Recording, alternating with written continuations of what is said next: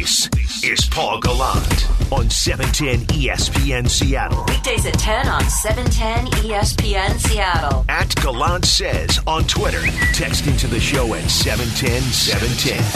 Hello, and welcome aboard the Paul Gallant Show on this Tuesday, June 29th of 2021. I am Paul Gallant. This is the most interactive sports talk show in Seattle. You can text into it, 710 710 on the Mac and Jacks Brewing Company text line. You can also tweet in Gallant Says. I was combing through the mean internet streets last night for any content to squeeze some hot takes out of. And it was difficult. The Mariners, of course, didn't play last night. They had a, another night off. They've had a couple of those of late, which is good. Getting perhaps a little more rested with all the injuries that they are dealing with. Also, another day before we figure out what's going to happen with Hector Santiago. No update on that. If something happens over the course of the next hour, we will be the first to tell you about it. But while looking for content, I went on Mariners Reddit, where, of course, I, as many people know, I am blocked, but I found a way through, and I saw a really interesting post. Came from a website called 538. For those who don't know, that's the really nerdy sports site. But guess what? We're going to read the headline anyway, because the headline it's going to get you going just a little bit. The MLB contender nobody saw coming. And after a preamble that talks about how Boston and San Francisco are overcoming some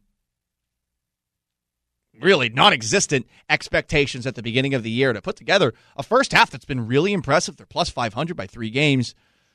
They have had, per this 538 piece, easily the most surprising ascension in a first half compared to any team in baseball. And honestly, you think about it, it's probably true, right? I mean, what were your expectations going into the year? Did you think they were going to be three games above 500 right now? And I'm not giving them a participation trophy for having, you know, almost at halfway through the year being above 500. And I'm not making any expectations for the rest of the year based off of that. I do think there is a good chance of them finishing 500 with the way that they have played the last couple of weekend series against the Rays, against the White Sox, and just the way that they have played against good teams thus far this year, that there is a chance that they're going to finish above 500. But as I read through the article, as excited as I was by the headline, I found myself hating reading that the Mariners are the biggest surprise in baseball because it makes it harder to rationally explain how they can keep up what they're doing, right? So I'm going to throw you guys a question. You can answer it again on the Mac and Jacks Brewing Company tax line 710 710. You'll get the call in at 815 and your chance to be heard 206 421 3776 at 8 excuse me at 1015. How much of the Mariners' surprising start is due to their process, due to their culture, and how much of it is just luck? You get to answer that. So let's go to Twitter really quickly. Matt responds, a lot of luck. Feels like a less extreme version of the 2018 team. Not to say performances from guys like France, Crawford, Kikuchi, and Gilbert aren't encouraging. But I, I, think that's probably the most apt way to look at it. You got some young players who are really looking good for you right now, and you feel, I would say, better about the future, at least the immediate future. You're just not 100% sure what's going to be coming out of your farm system. Brandon responds, a bit of both, I suppose. Shed Long is hitting. JP is killing it both defensively and offensively. Jake Fraley is also getting it done. I can see the improvements, but there have been some lucky moments. And this article outlines some of the lucky moments 18 and 7 and one run games. That's awesome. It shows a little bit of clutch, panache, uh, what is it, uh, chutzpah, if you will. Like lots of lots of cool little cute words that you can describe this team. They're mentally tough. Man, they're going to fight to the finish, blah, blah, blah. Buzzword, buzzword, buzzword. But whatever the case, that is the reality 18 and 7 and one run games. And this article continues saying Seattle's run has been one of the most pleasant surprises of the season thus far. One of the most unheralded teams to put together a winning first half in modern memory. But then it goes back and compares the Mariners to a bunch of other teams that had these surprising starts compared to the expected win total that they had over the course of the year. And most of these teams, second half of the season that are on this list, outside of the 2001 Mariners, fell back to earth. Started playing sub 500 baseball the rest of the way. And I encourage you to check out the piece on 538.com if you really want to dive into it. But how much is this about their process and culture? Or maybe just their overall strategy? Here's the one thing that I think they deserve credit for. And I'm going to make a bit of a cross sport comparison. It's going to be really quick. I respect teams in the NFL, especially, that aren't dumb, that don't make dumb mistakes all the time, that aren't going to get penalized for delay of games. We see way too much of that here in Seattle, that aren't going to have a bunch of false starts. They're not going to have a bunch of penalties called on them. They are going to be pretty good in terms of time management. They're not going to make back-breaking b- mistakes where they just completely lose a guy. And what's the most fundamentally sound team in the NFL, even if they don't have a quarterback anymore? That would be, I think, New England. It's unfair to make a comparison between the New England Patriots and the Seattle Mariners, no doubt. But one of the things that the Mariners have been able to do this year and last year too is all of a sudden transform from a team that in 20 what, 19 was defensively incompetent to a team that actually knows what it's doing defensively. And this year the big change has been from last year. The bullpen is no longer something that you look at and say, "Oh no, oh no, I don't know what's going to happen right now." At least for the most part. Maybe you do that with Rafael Montero. And they're starting pitching, I think, even with some of the struggles from Marco Gonzalez, Justice Sheffield, you could argue it's been better this year. There's been more of it. They are fundamentally sound. They are not stupid. They are not a team that beats themselves anymore. And that's, I think, a big step in the right direction. And I do think that that is partly due to their culture or their process or the way that they build a roster and the things that they prioritize. I don't want to give too much credit for it because the lineup needs to be better. But that part I do think deserves some credit. That said, there is definitely luck involved here. No doubt about it. And, and guess what? Luck is a part of sports. You know, sometimes uh, the ball's going to come to you the right way. And while the Mariners have overcome some bad luck, you know, all those injuries, I, I don't think you can. I don't think anyone listening right now is saying, "Yeah, they, man, the Mariners, no luck at, at all involved in a team with a negative 43 run differential that can barely hit having a record three games above 500, and in terms of their record against series against teams over 500, they have seven series wins, five series losses, and two series splits. That does feel, uh, for lack of a better term, uh, a term made popular during the Danny and Gallant radio program uh, this morning.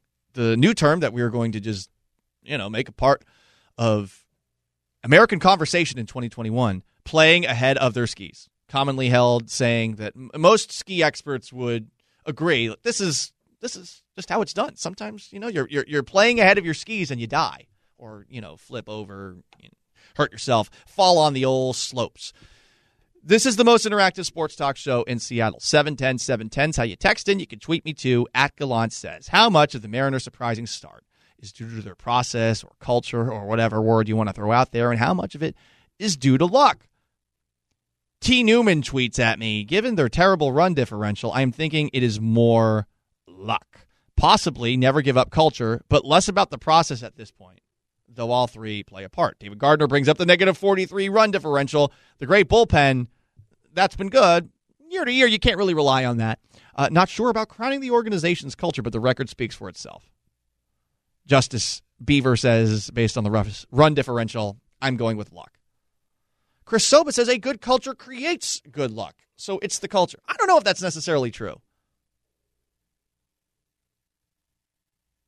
Do you make your own luck?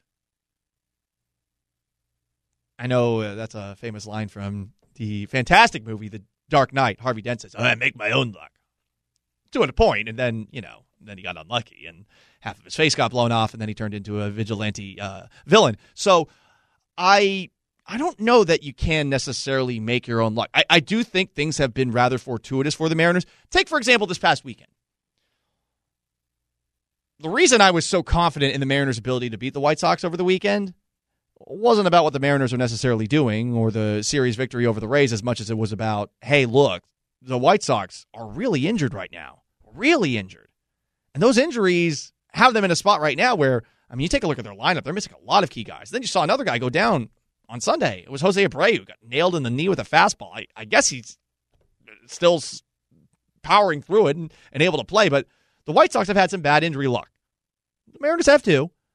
But that was why I felt they were pretty fortuitous going into this weekend series against the White Sox, who, for the most part this year, despite some of those injuries, have been a really good baseball team. I'm Paul Gallant. This is the most interactive sports talk show in Seattle. You'll get a chance to weigh in uh, via the phones, the old fashioned way. 206 421 3776 at 1015. This hour of the Paul Gallant Show is brought to you by Advanced Hair Restoration, an hour you can listen to on your 710 app or on your smart speaker, or watch me, 710sports.com slash video, wearing my old Seattle Rainiers t-shirt. It is 1010. That means it's time for What's Trending, brought to you by King's Heating and Air with Maura Dooley. Good morning, afternoon, Maura Dooley. How are you now? Good morning. I'm great. How are you? I am wonderful. You're, you're doing okay with people calling you out for the way you. Talk about playing ahead of your skis. Yeah, I. uh, For those who don't know, sometimes we need it. We need a camera in studio because every now and then I just have a meltdown over something that was completely innocuous, and these are the things that get me. It's never. It's never the texts that say, "Oh, Paul, I hope you die in a fire," which do happen from time to time. I actually chuckle at some- of those. It's always something like that's really, really small, and then all of a sudden I read it, and there there were two texts that came in saying, "Paul, clearly you've never skied," and I was like, "You get what I'm trying to say here, right? Come on."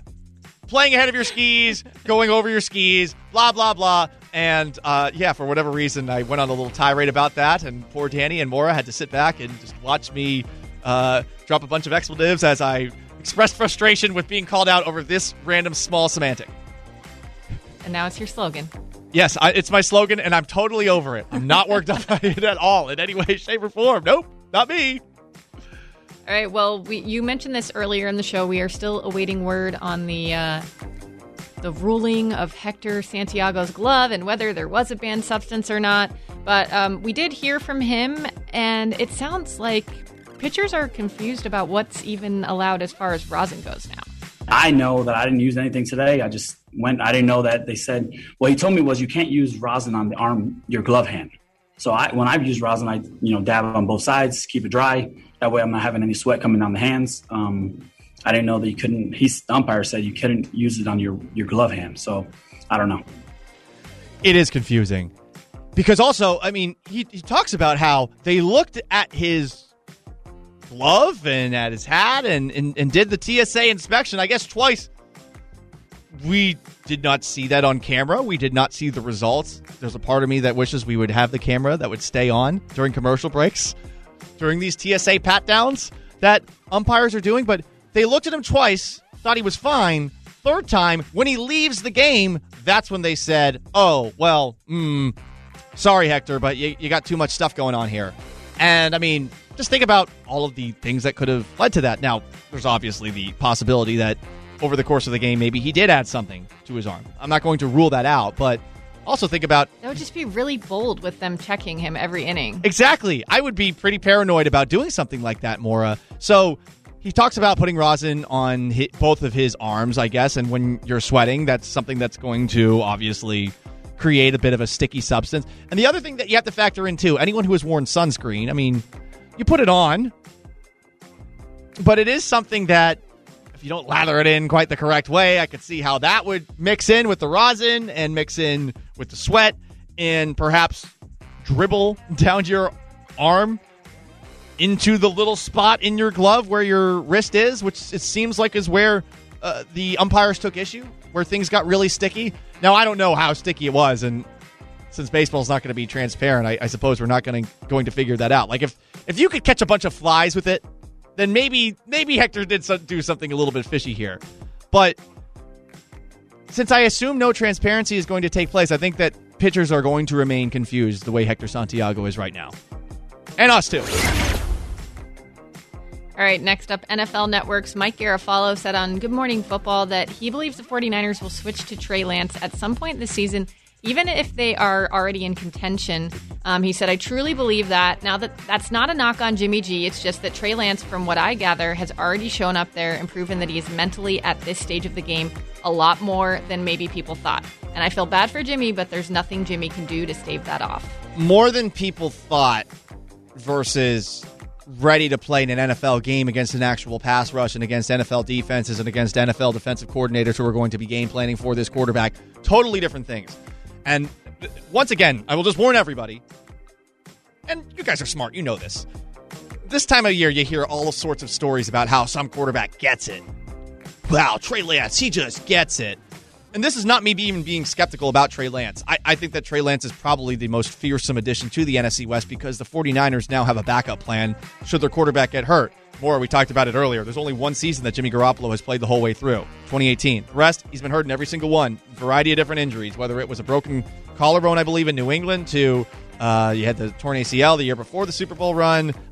Yeah, AC joint sprain, and yeah, at some point, yeah. bunch of ankle injuries too. Right, like he's he's dealt with injuries, so they have a backup plan. But this idea that he is going to overtake Jimmy Garoppolo when the 49ers, I think, are in win now mode this year, I don't know, man. Well, he's just in a more unique situation than most rookie quarterbacks because of the lack of playing time that he had in college. No doubt. So that's that's something you have to think about. And also, I mean, this is a good football team. They would have to be awful for that to happen. I look at this 49er roster. I mean, how many injuries did they did they did they deal with last year? And yet, what, a still respectable 6 and 10 at the end of the year? And they were I think the most injured team in the NFL. So they would really have to be bad for that change to happen. And for all the flack that Jimmy Garoppolo gets, some of which is deserved, I don't think he is so bad that this team is going to start horribly and then decide to turn things over to Trey Lance. Just like I also don't think that they're going to be at a point midway through the year like we saw a couple of years ago where Alex Smith got hurt and the 49ers turned to Colin Kaepernick. I, I just don't I don't see that happening either. Yeah, it's, it, I think it all depends on whether Garoppolo can stay healthy or not. It, it really is. It's, it's as simple as that. And this is this is a nice golf club for the San Francisco 49ers to have this year, where I do feel like they are on paper the most talented team in the NFC West, which is saying something because this is a really talented division because the Seahawks are really good, and so are the Los Angeles Rams, at least at the top of the roster. And the Arizona Cardinals aren't slouches either. That, everybody, is what's trending with Maura Dooley, brought to you by King's Heating and Air every single morning at 1010. 206 421 3776 is how you call in. It's how you, no, it's not how you text in. You text in at 710 710 on the Mac and Jacks Brewing Company text line. My question for you today on the most interactive sports talk show in Seattle how much of the Mariners' surprising start is due to their process and culture, and how much is just luck? We'll have the Graz in the sports pit in about eh, 13 minutes or so. And we'll also talk about how Scottie Pippen, something he said, actually relates to a bad experience for the Seattle Seahawks not too long ago. But right now, it's time to hear from you guys, your chance to be heard. Your voice, your opinions. It's time to be heard. Every day at 1015 with Paul Gallant. Be heard. 206 421 3776 is how you call in. You can text in too on the Mac and Jacks Brewing Company text line at 710 710. Let's go to the text line. Luck writes the 425. Mariners are lucky as the season unfolds. Other teams acquire stats and get better at attacking our weaknesses. Right now, we have lots of new, unknown players. That won't last. Other teams will catch up. Well, I, I guess my counterpoint is who are the unknown players? I guess maybe Logan Gilbert. Things are a little more difficult for him as the season progresses. But, I mean, he had his struggles out of the gate, and it feels like he has developed into a really consistent player. JP Crawford should cool off. I doubt that he is going to hit at the rate that he hit this past month, where at one point I know he was hitting north of 400, and he might still be. With Shed Long, maybe there's less power, but I, I feel like people know who Shed Long is. Ty France, maybe there's an adjustment made to him. I, I, I guess my big question is who are the new guys that you are concerned are going to be figured out? Because I think it's a sound theory, but then you have to figure out the actual names themselves. And I mean, I don't think Yusei Kikuchi is going to get found out. With the way that he's pitched this season, I think he's finally actually figured it out. Maybe Chris Flexen? Because it does feel like he is playing over his skis. Got it right that time. 710 710. My dad used to say that luck is the residue of hard work. I hope that's the case. I think we all hope that's the case. I don't know that it's necessarily the case. I saw this piece yesterday in, I want to say it was the Daily Mail, where a study done at a university found that those who know how to bull spit, if you will, they have a higher cognitive ability than their peers. And a lot of people who are able to, you know what, spit, those people are sometimes able to rise the ranks higher than they necessarily should be able to. We all know that. We all are working with one person like that, and we're like, are you serious? Everybody in life has that. Wait a second. What? This guy, he advanced up the food chain? It's luck. Sometimes the luck, I feel like, and the hard work are, are not related. But it's a nice thing to tell yourself because you hope that someday it's going to pay off for you. And I do feel like, at least in the case of me, for those who are skeptical of this, believe it or not, your boy actually works hard. And he has been very, very lucky over the course of his career. And I thank the lucky stars every single day for that. Text in 710 710. Paul, call the Seattle Mariners what they are average. 500 record is average. They're not bad. They're not good. They're average with lots of hope going forward. Yeah, and that's that's not a criticism. I, I, but I don't th- I don't think anyone's disagreeing with that. I'm certainly not. I mean, uh, we all know what they are a team that can't hit, at least to the degree that we would like to see them hit. And yeah, on Friday, that was awesome to see what they did to Rodon. To Rodon, that was sick. I mean, Rodon's one of the better pitchers in baseball, and the entire lineup got hits, not necessarily off Rodon, but off the entirety of the Chicago White Sox. Uh, text in 710 710. Two thoughts. A culture of competing till the end is required before they can even get lucky. Two, lucky beats good every single time. They're competing till the end, though, aren't they? Are you talking about over the entirety of a season? Are you more talking about that as opposed to just being successful in the ninth inning? Because they are 18 and 7 in one run games this year. Uh, text in 710 710. Whoa! I like this one. Not luck, destiny. When we win the AL West in 22, we will look back and say, we should have seen this coming. This is what championship teams look like. I hope you're right on that one. Let's write that one down. Thank you very much, 360. Uh, text in 710. At 710, that person is Paul Gallant. Maybe, maybe not. The problem is when you're someone with, I would imagine, you know, limited IQ, like I believe myself to have. I'm not good at lying, so that's that's always been a detriment to me. There are times where I wish I was good at lying. Like I have a friend who can make up a lie on the fly, almost like it's an improv class. And I've always gotten a kick out of it seeing him do it around his mom. And the guy's incredibly brilliant. He's a lawyer, which honestly maybe not that surprising. No offense to lawyers out there. I respect very much what you do. That's a very difficult job.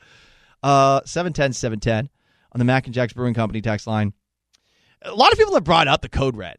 Uh, this Hector Santiago drama reminds me of the movie A Few Good Men. Very good movie. Need to get the umpire on the stand and get Tom Cruise to ask him if he ordered the code red on Santiago. Well, baseball ordered him to do the code red. I mean, isn't isn't the umpire a patsy? Right? They've probably all been told, hey, at some point figure somebody out and and, and, and accuse somebody, accuse somebody of tampering with the ball because baseball does need to look like they're in command here, like they're in charge. They're not, but they want everybody to believe that they are. I'm very curious as to how the Graz feels about the chain of custody that involves a uh, hefty bag that baseball obviously brought to the table this weekend with all Hector Santiago. We'll talk about that, doctored balls, and a whole lot more next. It's 1030, and that means it's time to get in the sports pit. In the pit where all that stuff goes down, and if you don't have some freaking toughness, you're gonna get your you're gonna you're gonna fail. With Paul Gallant. And I am joined, thanks to Mac and Jack's Brewing Company, by the great and powerful Graz. And if you have a question for the Graz, 710 710 on the Mac and Jack's Brewing Company text line. Graz, what's going on, buddy? Nice and cool and comfortable today, Paulie. Whoa, are you cool and comfortable?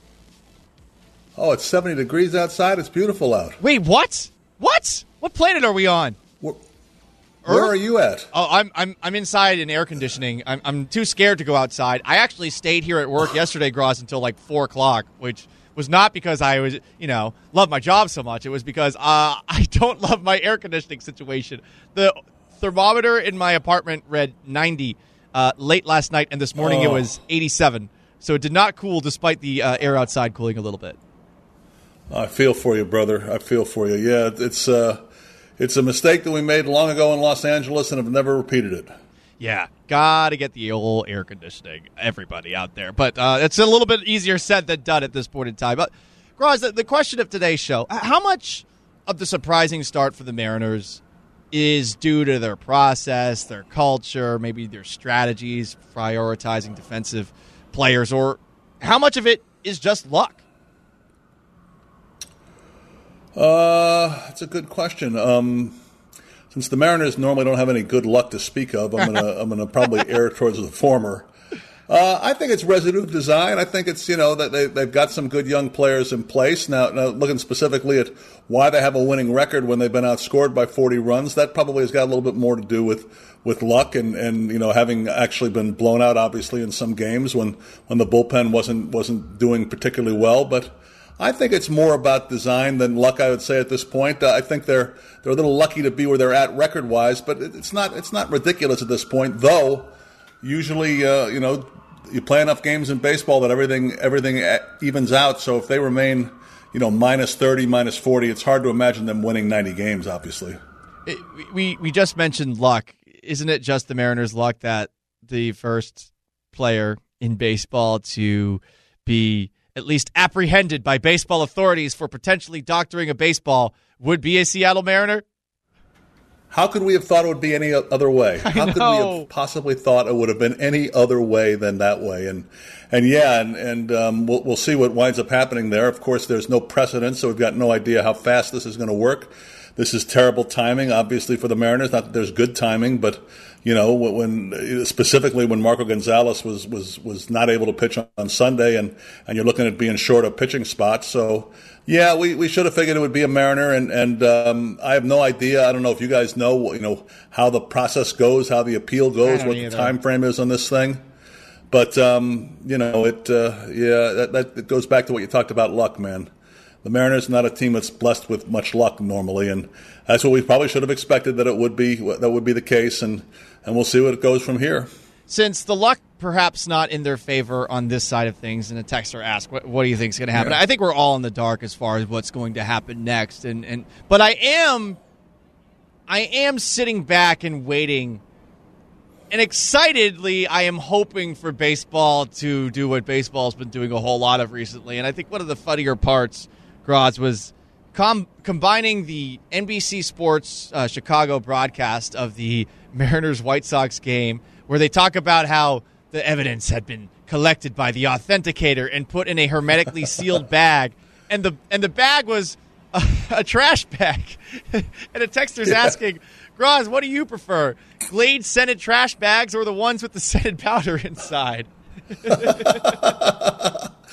yeah, I mean, optics. Anyone? Optics. Yeah. I mean, could you look like you're taking it just a little more seriously, or how, about this? I'm not going to accuse you of not taking it seriously, but here's a thought: have a plan. Yeah. A lot of people do that. They, they, they have plans for things, and, and that's how they can avoid being embarrassed by something like that because that was embarrassing. Why didn't they have a plan? Is my biggest question. And I guess you could just say, well, Rob Manfred. But, Graz, I mean, they sent out a memo, like the same kind of memo that poor Peter was getting in Office Space about the, the TPS reports. you know, you send a memo out, that's one thing, but you got to come down hard if you feel like this is a major problem. And to do it in the middle of the year, okay, have at least a plan for what you're going to do in the middle of the year. And I just find it amusing keeping on seeing Manfred out in op- out in the open saying, "Yeah, you know, I, I feel like this is going according to plan." When you got Max Scherzer losing his mind at uh, Joe Girardi, and and you got uh, Sergio Romo dropping his pants, and those are the guys that didn't even get in trouble. Yeah, they were just mocking it for, the, for that matter. I mean, you know, what, what baseball really needs, what Manfred really needs, is an independent review of how they're going about their business. Because you can't blame everything on the commissioner. He can't do everything for crying out loud, but he's got to have guys, uh, you know, who are, who are implementing these things who think a little bit. Yeah. I mean, it's it's like they're just just assigning it to an intern in the office. Hey, figure out how this is going to work, but we got to get this rolling by Wednesday. I mean, it's just uh, it just does not seem as though they have a very good infrastructure put together, and, and it's it's a mystery to me. You know, I, I saw a guy uh, from a Sports Illustrated website tweet something out today, and, and I thought it, it, was a great point about baseball too, and it was why doesn't baseball make a bigger deal about Shohei Ohtani? Mm. I mean, this guy is doing stuff that hasn't been done since Babe Ruth's days. He's got 26 home runs, is striking out 12 batters per Nuts. nine innings, has a 2.58 ERA. I mean, uh, and, and I mean, they don't even I understand he's, he's, he's Japanese, but that shouldn't make any difference at all. I mean, why isn't he the, the focal point of, of, of, baseball's aggressive policy to promote itself? You've got a, a Babe Ruth style player going for you right now, and you're not paying any attention to them. I, I, mean, it's it's one of the many things that's vexing about the game, Paul. Yeah, you're right, and and you know, I think I think this documentary already came out, but I remember MLB Network announced that they were going to do a little mini documentary on Fernando Tatis Jr. And I'm like, well, that might be a little early to do that. But at the same time, I actually think this is smart by baseball to, to, to go out of their way, at least in house, and try to market their best players. But you're right. I mean, 26 home runs. It's funny that that's the first time I've heard that number said aloud. And hearing it said aloud, you're like, "Holy crap! Like, how does he have 26 home runs already? We're we're barely halfway through the year. We might have another 50 home run hitter." Uh, I, I, did see something very funny yesterday. At the very least, baseball has this like alternative uh, uh, social media account. It's called Cut Four, and they were doing some yeah. trolling of Yankee fans where they said like, "Wow, uh, Shohei Ohtani is the greatest batter pitcher to ever make an appearance at Yankee Stadium," and it got a lot of Yankee fans riled up because, of course, they're going to say Babe Ruth. Well, that's something at least, but but geez, I mean, it just it just speaks to what you were talking about beforehand about having you know the evidence collected by trash bag. Uh, you know, Major League Baseball just just seems like uh, it, it's it, it's being run you know incredibly poorly infrastructure wise. Uh, it, it just it's a mystery to me it's amazing it still does have the kind of cachet that it does on the American conscious. And and I, I do hope that they're able to, as you just said, highlight some of the great things that we are seeing because man, there have been some cool things this year. I think watching mm-hmm. Fernando Tatis too has been a whole lot of fun. We got to see that firsthand, of course. Maybe the Mariners didn't like watching it as much as we did, but you know, uh, yeah, you're you're right on the on the money with that, Graz. Uh, is there any way that, off the top of your head that you can think that would help baseball do that? Because I, I think for us, the conventional wisdom is, well, just do it. You know, like just do a better job, but how do we guide these clearly toddlers down the road and actually help them out, help them promoting themselves, and helping them make the sport look like it's not a joke that's overrun by cheating? Well, the guy from Sports Illustrated uh, who did the, the video that that uh, retweeted uh, had a had a tagline at least they could use: Major League Baseball, welcome to the show. S H O. Yeah, there we go. There's a start. Start with a tagline and build from there. He is the great and powerful Graz, joining me every single Tuesday, Thursday, right here in the Sports Pit at 1030. Graz, thank you so much, man. I'll talk to you again on Thursday. Uh, no, I think we got an early game on Thursday, don't we? The Blue Jays playing an early game on Thursday. Look at that. The Graz knowing more about the Mariners ahead schedule than me. Now I look like a dum dum head. Hey, the Graz, everybody. Appreciate you joining me, buddy. Talk to you later. Okay, Paul. that is the Graz. Man, I should have looked ahead at the calendar. Paul Gallant on top of Mariners baseball. Some would argue that he is, you know, playing ahead of his skis, perhaps, when it comes to the Mariners. I want to talk about, I think, one of the most embarrassing things that we have seen an athlete do over, honestly, the last couple of years and how it relates to the Seattle Seahawks. We'll do that next, plus the question of the day how much of the Mariners' surprising start is due to their process and culture? Don't go anywhere. You're listening to Paul Gallant. Powered through the Alaska Airlines Studio. Every day at 10 on 710 ESPN Seattle. Seattle. Some more answers from you on the most interactive sports talk show in Seattle, 710 710, the Mac and Jacks Brewing Company text line, or at Gallant says on Twitter, how much of the Mariners' surprising start is due to their process and culture, and how much is just luck?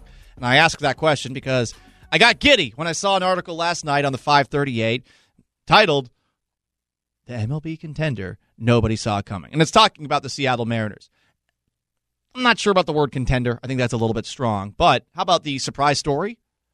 The most unheralded team thus far, the most surprising team thus far. I, I think that's definitely something that the Mariners are right now. Who saw this coming? I certainly didn't. I, I thought that they might be, at the very least, a team that would consist uh, would continue some of the stuff it was doing last year, playing well defensively, being reasonably good in the starting rotation, but I think they've been better than that in the rotation, and the defense has been, I, I, I think, awesome. Uh, this is some of the responses that you guys gave me. I, I love them, and I love you guys for texting them in. Just bear with me because I'm going to have to process this with process this with my uh, small, little, tiny brain. The culture creates the environment where luck happens. Language of learning unselfish belief, consistent will win. Knowledge that the culture improves individual and team play. Systemic luck. Fred. Fred, it sounds like you're in a cult. I'm just going to say that. I, I, I, see all that and I'm like, whoa, this feels like this is the, I don't know, preamble to some sort of uh, enchant, um, uh, in, intent, incantation, enchantation. I don't know. Enchantment. I don't know. Some sort of saying that I would be saying. I'm not doing well with sayings today. Someone texted in, "You're pulling a Jake." I, I guess that that's something that Jake does. I, I assure you that I do it much worse than Jake. But that does sound like some sort of incantation that you would be saying. I think I got it right that time before. I don't know, joining some sort of a cult. Text in 710. A series of words that has a magic spell or charm. Yeah, Is that what you're going for there? I think so. But is that enchantment or is that incantation? That's incantation. Okay, good. Okay. I feel like they're sort of similar in some ways, but not in all ways. Uh, this text is also confusing. I'm saying that you are asking if it's luck or culture, but in reality, it is luck and culture. The culture is required before the luck can happen. So now it's starting into the chicken and the egg theory. All right, I'm getting lost in my own conversation. Texted 710 710. Paul, are we underestimating Rob Manfred? He may have just bagged a new sponsor for baseball. And shouldn't that make people glad? Ah! Dun, dun, dun. That's the, you know, yeah, from CSI Miami. That was well done. Well played. Nice and corny. I appreciate it. I do think that it is, you have to give him credit for some of the stuff that they've been able to do. You have to give them credit for the defense. You have to give them credit for the starting rotation that they have built. But they have certainly been fortunate. 18 and 7 in one run games.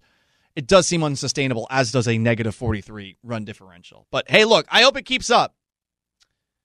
If we go two out of three on Toronto, asks a texter, where are we as a team for the Mariners? Uh, You're not proving anything against the Blue Jays.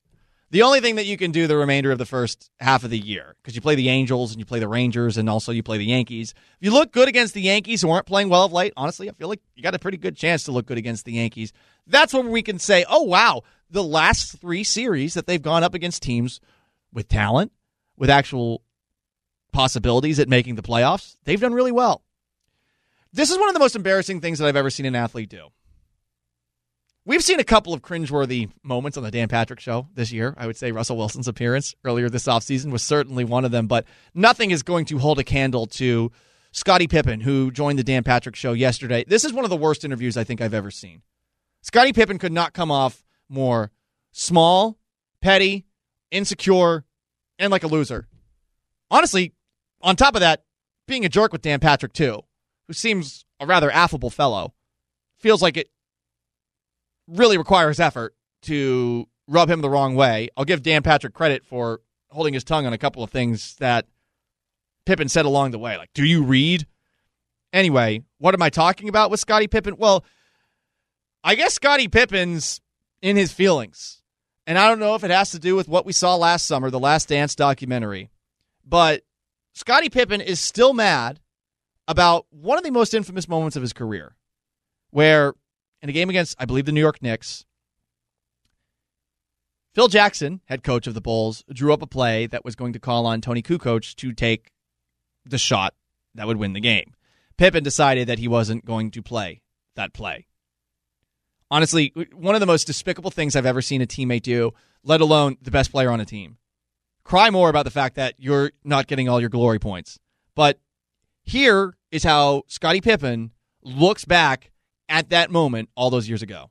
Wouldn't you give Scottie Pippen one opportunity to get a last second shot without Michael Jordan? Like one year without Michael Jordan. Can I get one shot? Like I'm doing all the dirty work. But all of that I understand from the basketball standpoint.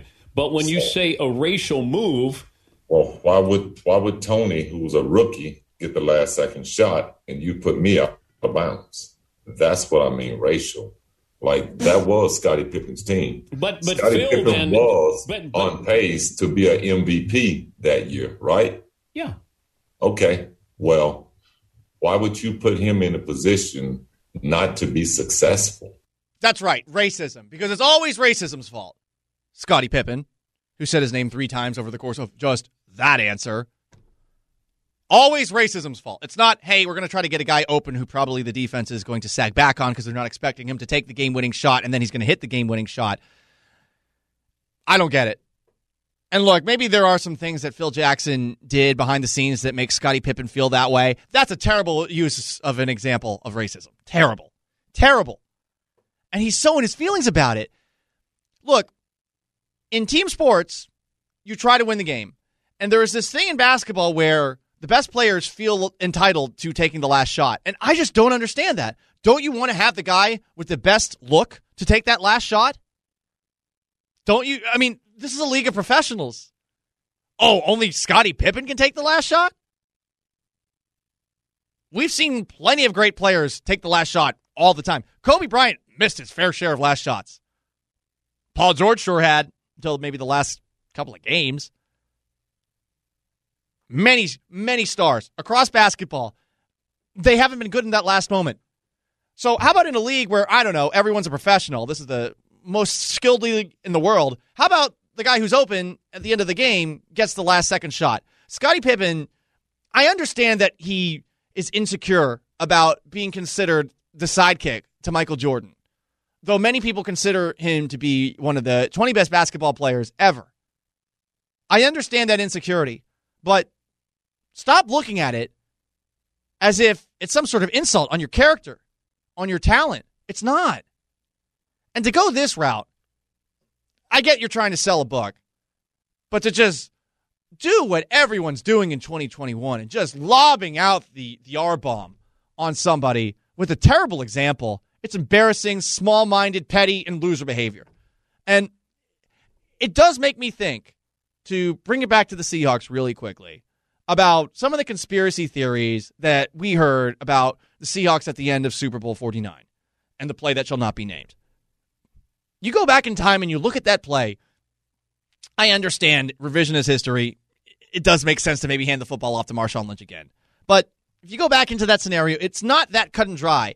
And that some people on the Seahawks who are angry about what took place believe that this was something that was being done so that it would be Russell Wilson who gets all the glory points as opposed to Marshawn Lynch because Marshawn Lynch is difficult. Like, I, I just don't know what planet you live on. Pete Carroll's legacy was at stake there, too. You think he wanted to lose that game?